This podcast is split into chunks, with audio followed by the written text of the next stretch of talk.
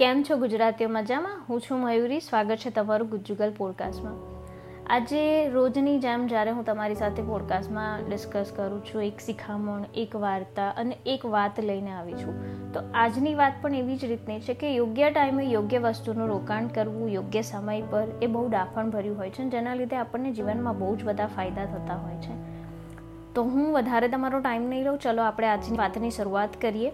એક કંપનીમાં સીઈઓની પોસ્ટ માટે માણસોની શોધ કરવાની હતી કે કયો માણસ સીઈઓની પોઝિશન માટે ચાલી શકે છે. એટલે માલિકે વિચાર્યું કે આજે હું બધા મેનેજરને બોલાવું છું કે જે સીઈઓની પોસ્ટ માટે એલિજિબલ છે. બધાને ભેગા કરે છે અને કહે છે કે તમને બધાને હું આ કુંડું આપું છું જેમાં મેં બીજ રોપેલા છે. બરાબર? આ કુંડું તમને આપીને જાઉં છું અને હવે હું છ મહિના પછી આવીશ. હું વિદેશ પ્રવાસમાં પણ જાઉં છું મારી બીજી કંપનીના સ્ટાર્ટ માટે પણ જાઉં છું. એટલે બધા મેનેજરોને કહે છે કે હવે તમારે છ મહિના સુધી કંપનીને સાચવવાની છે. છ મહિના પછી આવીને હું ડિસાઇડ કરીશ કે આપણે સીઈઓ કોને બનાવીશું.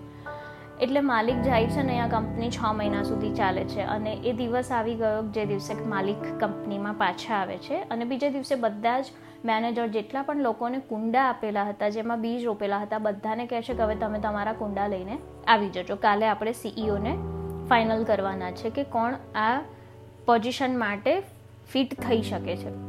બધા પોતપોતાના કુંડા લઈને આવે છે. બધાના કુંડામાં કલર કલરના પ્લાન્ટ હોય છે.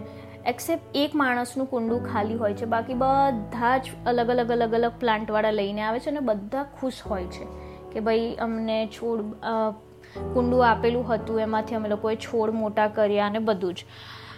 તો બધા પોતાની મોડા ઉપર એક સરસ મજાના સ્મિત સાથે ઊભા હોય છે અને માલિક બધાના કુંડા રાખે છે. એમાં એક માણસ હોય છે જેના કુંડામાં નાના નાના અંકુર ફૂટેલા હોય છે.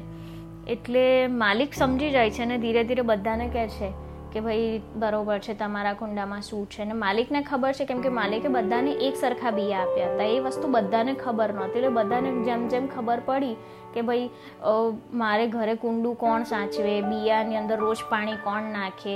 અને કદાચ મારામાં બિયામાંથી છોડ બનશે કે નહીં બને? છ મહિના સુધી કોણ જોવા આવવાનું છે કે હું શું કરું છું, શું નહીં? એટલે બધા કોઈ પણ પ્લાન્ટને કંઈ પણ માર્કેટમાંથી તૈયાર લઈને આવી ગયા અને માલિક આ વસ્તુ જાણતા હતા અને એક માણસના મોઢા પર સ્મિત નહોતું, પણ એ શાંતિથી બેઠા બેઠા બધું જોતા હતા.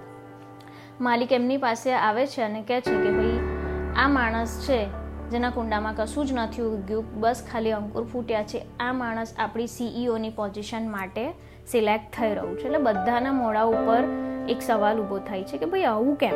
અને કદાચ સાંભળો છો તમે લોકો મને, તો તમને પણ એવું જ લાગતું હશે કે કશું ઉગ્યું જ નથી તો આ માણસને કેમ લીધા, મતલબ સીઈઓ તરીકે? તો મિત્રો, જે માલિક હતા એમને ખબર હતી કે બિયા બધાને એક સરખા આપ્યા હતા, તો બધાના છોડ અલગ અલગ કેમ? પહેલો પોઈન્ટ બીજો પોઈન્ટ એવો હતો કે એ બિયાને ફૂટતા અને જમીનની અંદર મેચ થવા માટે છ મહિના સુધીનો ટાઈમ લાગ્યો હતો. બરાબર છે? તો છ મહિનામાં આટલો જલ્દી છોડ કેવી રીતના થઈ શકે? અને બધાને એક સરખા જ બિયા આપ્યા હતા, તો બધાના છોડ અલગ અલગ ક્યાં એટલે એમને સમજાઈ ગયું કે કોઈએ કુંડાનું ધ્યાન નથી રાખ્યું, માર્કેટમાંથી નવા તૈયાર કુંડા લઈ અને આવીને મારી સામે મૂક્યા છે.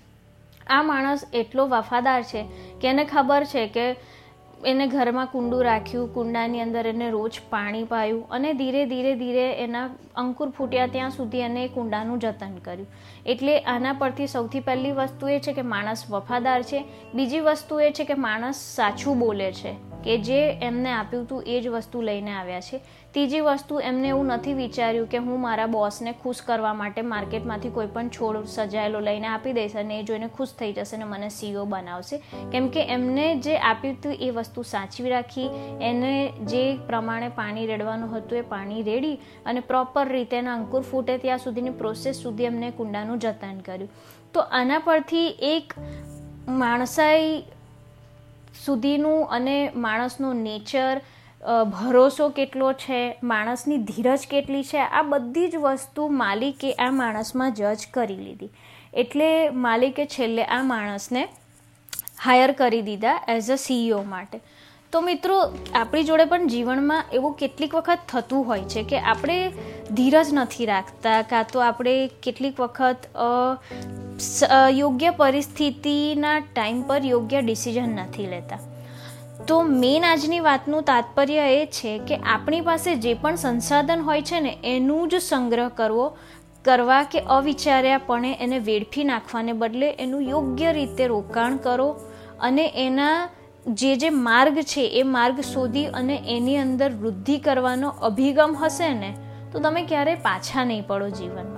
બસ તો મારું આટલું જ તમને આ વાત અને વાર્તાથી કહેવાનું હતું કે યોગ્ય ટાઈમ પર યોગ્ય વસ્તુનું યોગ્ય સમયે રોકાણ કરવાથી તમને હંમેશા ફાયદો જ થતો હોય છે. તો મિત્રો, કેવી લાગી મારી આજની વાત? અને આમાં તમને શું શીખવા મળ્યું? મને જરૂરથી જણાવજો. હું છું મયુરી ગુજ્જુગલ સાઇનિંગ ઓફ જય જય ગરવી ગુજરાત.